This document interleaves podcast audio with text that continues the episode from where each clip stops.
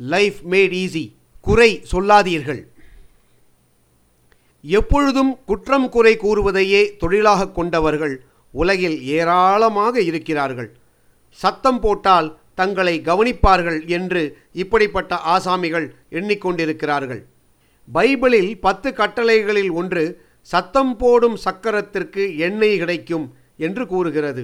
அதை நம்பிக்கொண்டு சிலர் எப்போதும் குற்றம் குறைகளை உரத்த குரலில் சொல்கிறார்கள். கோரிக்கைகளை முறையீடுகளை கூறுகிறார்கள். உரத்த குரலில் நீண்ட காலம் குற்றம் குறைகளை சொல்லிக் கொண்டிருந்தால் வாயை மூடுவதற்கு ஏதேனும் தீனி போடுவார்கள் என்று அந்த ஆசாமிகள் கருதுகிறார்கள்.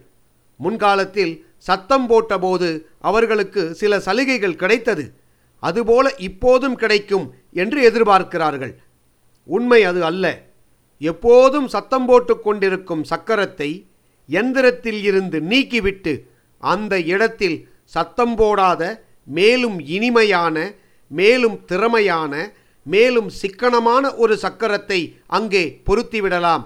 இது இப்போதுள்ள புதிய நிலைமை. சத்தம் போட்டு குறை சொல்கிற எல்லோரும் இதனை நினைவில் கொள்ள வேண்டும்.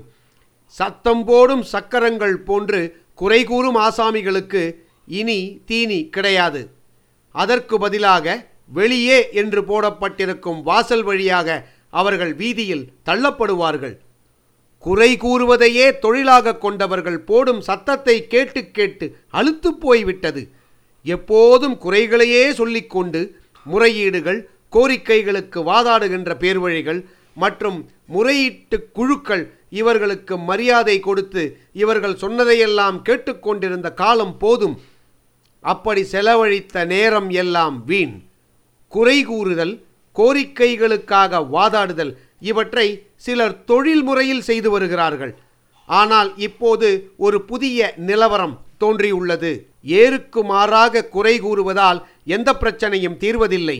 மாறாக கூட்டுறவு மனப்பான்மையுடன் உட்கார்ந்து பேசி பிரச்சனைகளுக்கு தீர்வு காணலாம் என்கிற புதிய பாதை உதயமாகியுள்ளது சத்தம் போடும் சக்கரங்கள் இப்போது இல்லை. மேம்பாட்டுக்கு ஆக்கப்பூர்வமான யோசனை கூறும் சக்திகள் இப்போது இடம்பெற்றுள்ளன. இதனால் எல்லோருமே சீக்கிரம் பணக்காரனாக ஆகிவிடலாம். லைஃப் மேட் ஈஸி வாழ்க்கை சுலபமானது.